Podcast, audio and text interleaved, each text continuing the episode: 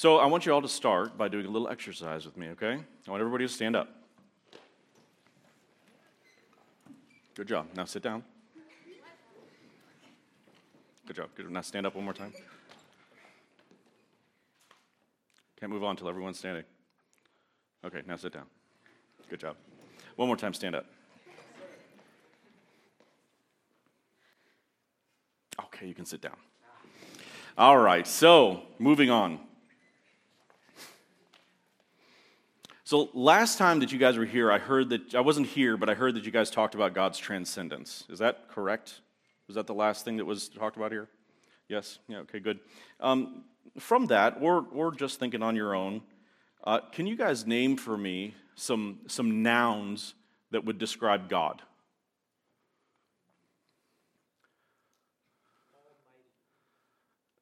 Uh, uh, no, a noun. Person, place, thing, or idea. Okay, creator would be would be one. Redeemer. How about how about some like like things that you can see that, that God God has used in, in the word to describe himself? Things that you can, you can put your eyes on and kind of know what it looks like. A lion, that's a good one. A lamb, very good. A rock, okay. All very good, all very good. So the reason I say that is because the idea of God being transcendent is related to the idea of God being immanent. Okay? You, you can't really truly understand one without understanding the other. It's like two sides of the same coin. Um, that, that being said, what I'm going to do today in trying to talk about God's immanence, I will absolutely and utterly fail at doing. I want you to understand right now, I am in a losing proposition here.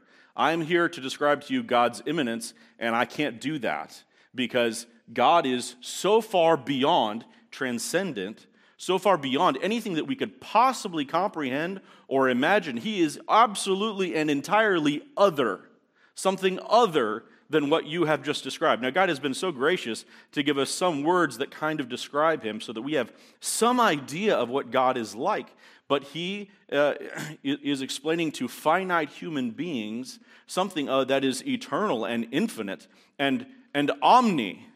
And we'll get into some omni here in a little bit. Omni actually comes from a Latin word, omnis, which means all or you know of all. We, we say ever sometimes in, in, in certain, certain words and we call them omni. Um, but, but you know, I say all that to preface what I'm about to say about God's being immanent because just as the, the words that you described cannot really explain who God is, God, God, says, God, God says in His Word he's, he's a lion, but He's not really a lion, right? He, he's not really a lion. He's not really a lamb. He's not really a rock. But some parts of those words somewhat describe a little bit about a little bit about who God is. And that's why I say this is a losing proposition. I'm going to try to describe, to describe to you the flip side, the other side of that coin, and that is God's immanence tonight. And I will give you some words that kind of sort of describe what God is as immanent, but it will completely and utterly fail at the reality of the magnitude of God. There was a, a movie that came out probably before you were born. I'm not sure. I get mixed up as to how old I actually am. Uh, especially, you know, when you guys look, you know, almost adultish and you're like, you know, way, way younger than me.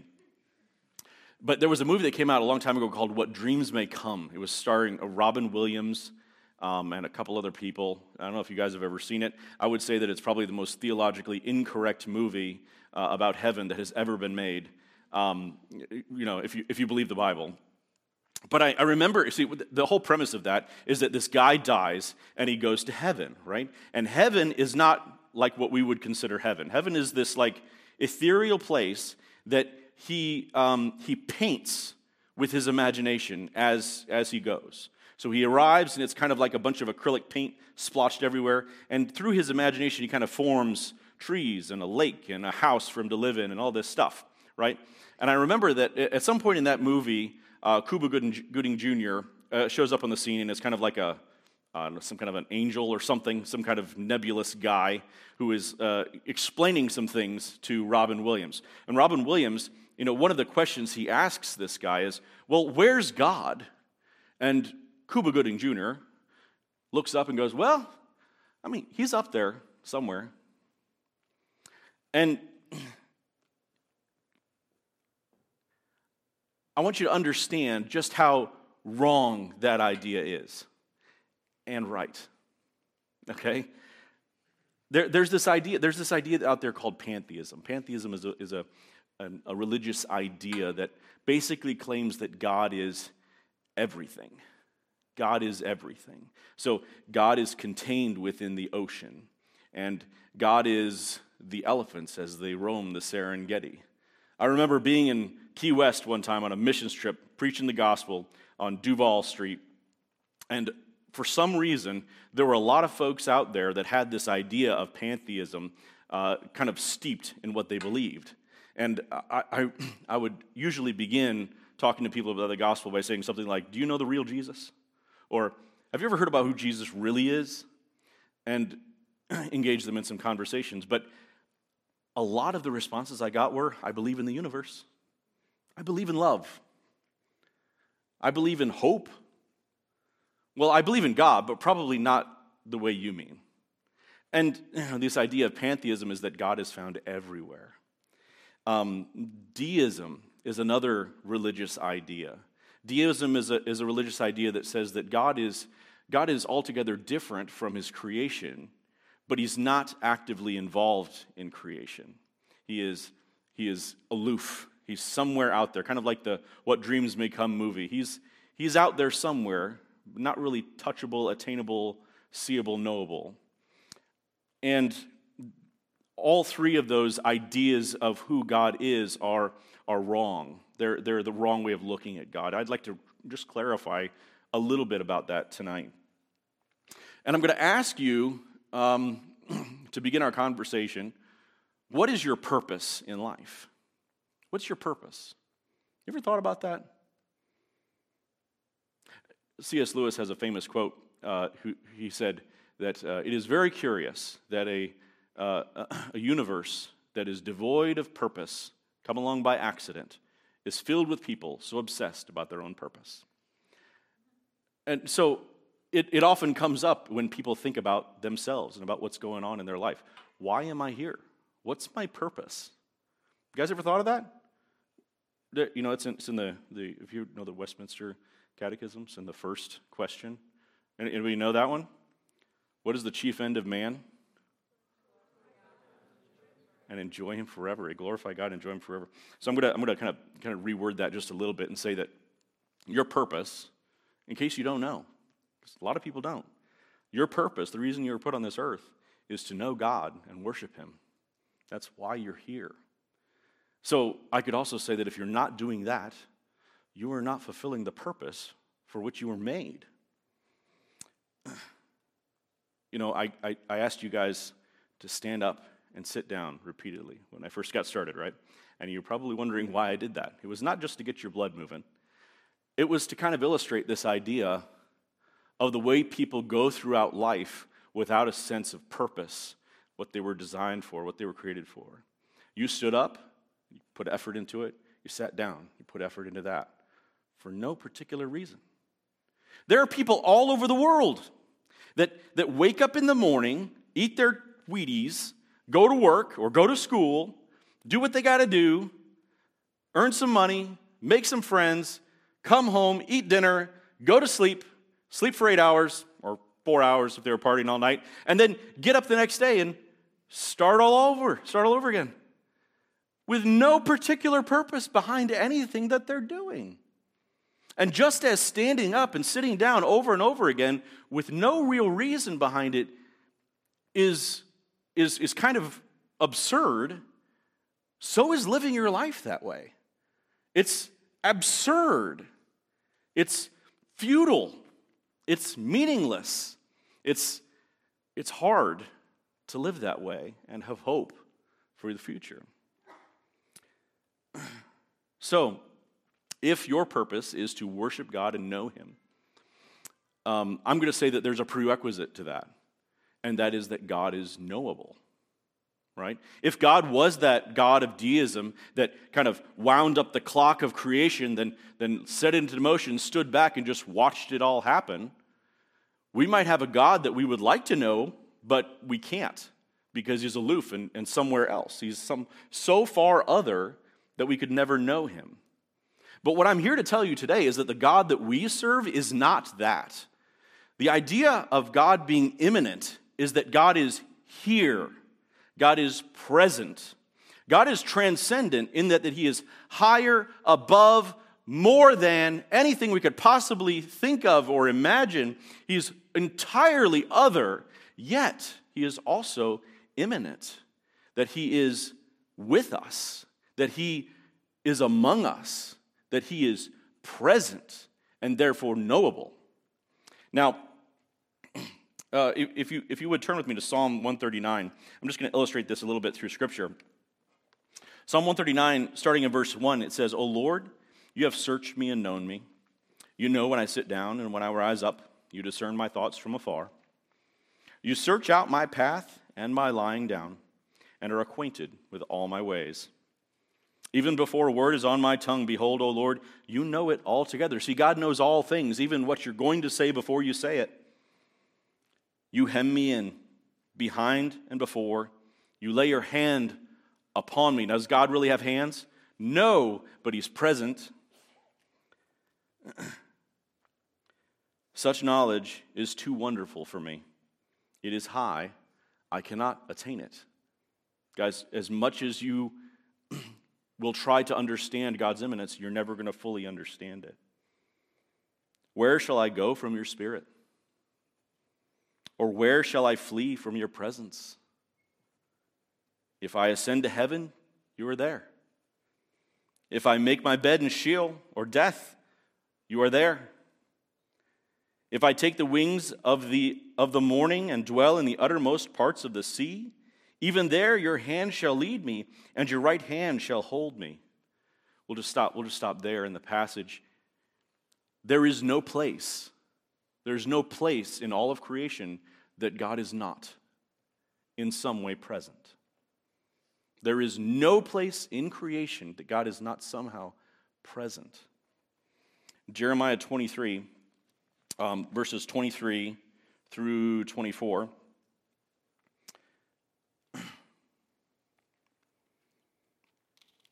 Am I a God at hand, declares the Lord, and not a God far away?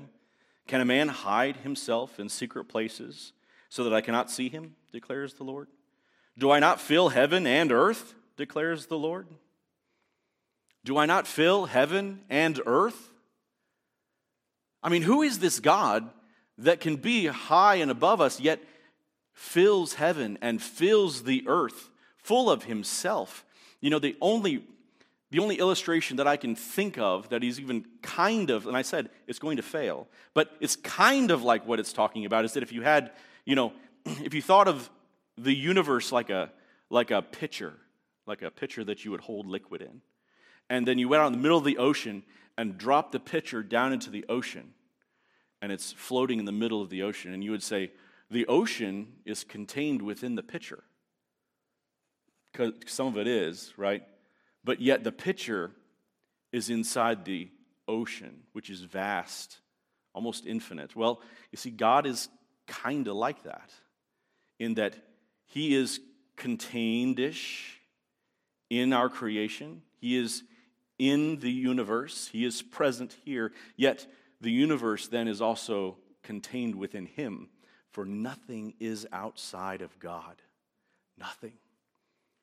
Nothing is outside of God. If I were to go to uh, Ephesians chapter 4, I'm going to read verses 4 and 6. There is one body and one spirit. One of my favorite verses. There is one body and one spirit, just as you were called to the one hope that belongs to your call. One Lord, one faith, one baptism one God and Father of all, who is over all and through all and in all. Let me say it again. He is over all and through all and in all. All is pretty encompassing.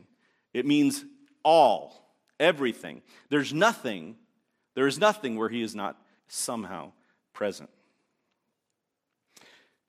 Jesus is described as Emmanuel, God with us. It, it, we're rolling up on Christmas time. At our house, it's already Christmas, by the way. November 1st, Christmas season begins. Thanksgiving is just the first feast of Christmas. My lights are up, and I am, I am you know, singing Jingle Bells. So that's, that, that's the, anyway, I'm, I'm digressing. Emmanuel, this thing that we celebrate on Christmas, that God became man, God with us, is an idea of God's immanence, that he is present, he is knowable. He stooped down, humbled himself to become a man, and dwelt among us. In John chapter 1, it says that in the beginning was the Word, and the Word was with God, and the Word was God. In him all things were made, and there was nothing made that was made outside of him. Yet, down I think it's verse 14, it says, And the Word made its dwelling with us. The Word of God made its dwelling with us. He is immanent, He is present. God walked with Adam in the, in the garden. We heard that this morning. God walked with Adam and Eve. God was present in the tabernacle when, when God's people would, would travel and, and, uh, and, and carry the tabernacle with them. God was present there somehow specially. Now, was that the only place that God was? No, because God is somehow specially present, but yet he is everywhere, and that never changes. God spoke to Moses out of a burning bush so God communicates, God shares his plan with us. God, if you study the, uh, uh, doctrine of Christophany, Christophanies are Jesus' is appearing in the Old Testament. There's a few of them. Very interesting stuff, but just another illustration that God made his presence known with men. And probably the most powerful way that God made his presence known to men is through the incarnation. God, the other, it's hard, it's, it's hard to come up with a, a thing, uh, the right way to describe him. He is entirely other than anything you could possibly imagine. Yet he, in his mercy and in his humility, came down in the form of a man that would be like us becoming like an amoeba and traveling around in, in lakes and rivers and ponds to meet the other bacterium. It's, it's incredible, right? God became a man and made his dwelling with us. He lived here. God did that. He is present. He made himself present. And beyond that, he left a counselor with us when he ascended into heaven. The Holy Spirit is present with us and makes his dwelling in your own heart. It's incredible the privilege that we have of coming to know God and understand God. There's implications to that. But I'm going to give you a worry here, real quick, okay? And I worry for young people, especially that have grown up in the church, especially a church that is as doctrinally good as this one. So it's really worry about absolutely you guys. It is very possible to learn all about God. It's very possible for you to understand everything that I'm trying to say here about God's immanence, that God is present, and you doctrinally get it.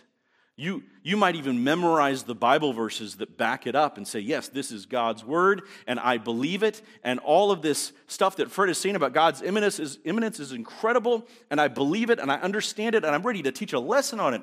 That's how, that's how well I know it.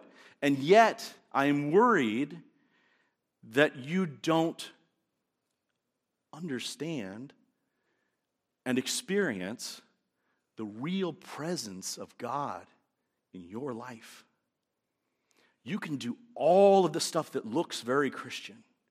You can do all of the memorizing, the intellectual exercise, the plumbing the depths of all of the knowledge about God that you want.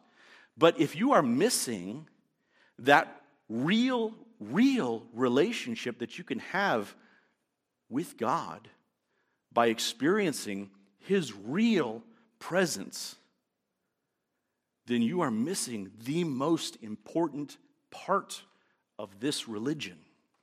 This, what I'm trying to tell you, is an opportunity to actually know God. to know him. He is knowable. It's not just an idea in your head, he is knowable because he's here, living, active, moving, influencing, inspiring each of you. Know that and seek to experience it. It's the most important thing, part of anything that I'm going to say tonight. So, the implications of, of uh, the immanence of God. Oh, boy, I'm really going to have to wrap this up. I ramble. Sorry, guys. But it's not just an intellectual exercise, it is a physical and spiritual reality that God is present. Think about this. One of the implications is that every sin that you commit, every sin, all stems from the root of unbelief. You know how I know that? Because if you believed, if you really believed that God was sitting right next to you, would you commit that sin? Probably not. Because, you know, most of the time when you sin, you try to do it in hiding or you try to lock it away so no one knows. But the reality is, is that God is present. God's here. And so all sin stems from a root of the unbelief that that is real. So, by experiencing God's presence, God's immanence, in your daily reflection on Him and your daily communion with Him, you can then root out sin in your life because you will, you will, you will love the communion that you can have with the Holy Spirit more than the sin that would have enticed you before. Think about this the gifts of the Holy Spirit are actual manifestations of the presence of the actual God in your life. They're not just talents you were born with that you developed on your own and honed this skill. The Holy Spirit delivered to you, if you have the gifts of the Holy Spirit, these incredible gifts that He personally gave you. It is a gift from your Father to you, and that is a, it is a beautiful benefit of God's real presence among us.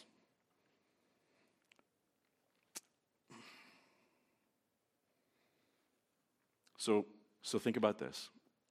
I'll close with this. Think about the cycle that your life could take if you do not practice the presence and immanence of God in your life. The cycle is that futile, standing up and sitting down, accomplishing not much that matters at all. Think about that cycle. And most people would look at that cycle and go, Yeah, I really don't want that for me. I don't want that for my life. But I'm here to tell you because God is real and God is God, that it is that practicing his presence and worshiping him and knowing him is the foundational and most important thing you could possibly do with your life. And therefore, in that, you will find that the, the cycle of meaninglessness and purposelessness is broken, and you begin to worship Him by knowing Him. And by knowing Him, you become filled with awe and love and wonder. And you look at Him and you say, You're incredible, God. And that is what spills over on Sunday morning when you worship God. Then for, therefore, you know, raising your hands and singing with all your might, even if you're off key, is okay because you're so filled with awe and wonder about who God is that none of that matters anymore. It's just about Him. He's incredible. And you get to experience that. Not just on Sunday morning, but every day. Tonight, as you're sitting there, while you guys are in these discussion groups talking about the real God and His real presence, He's there with you. He is molding you and guiding you and forming you into the image of his son. It's incredible. So, um, I had Mr. Stalker.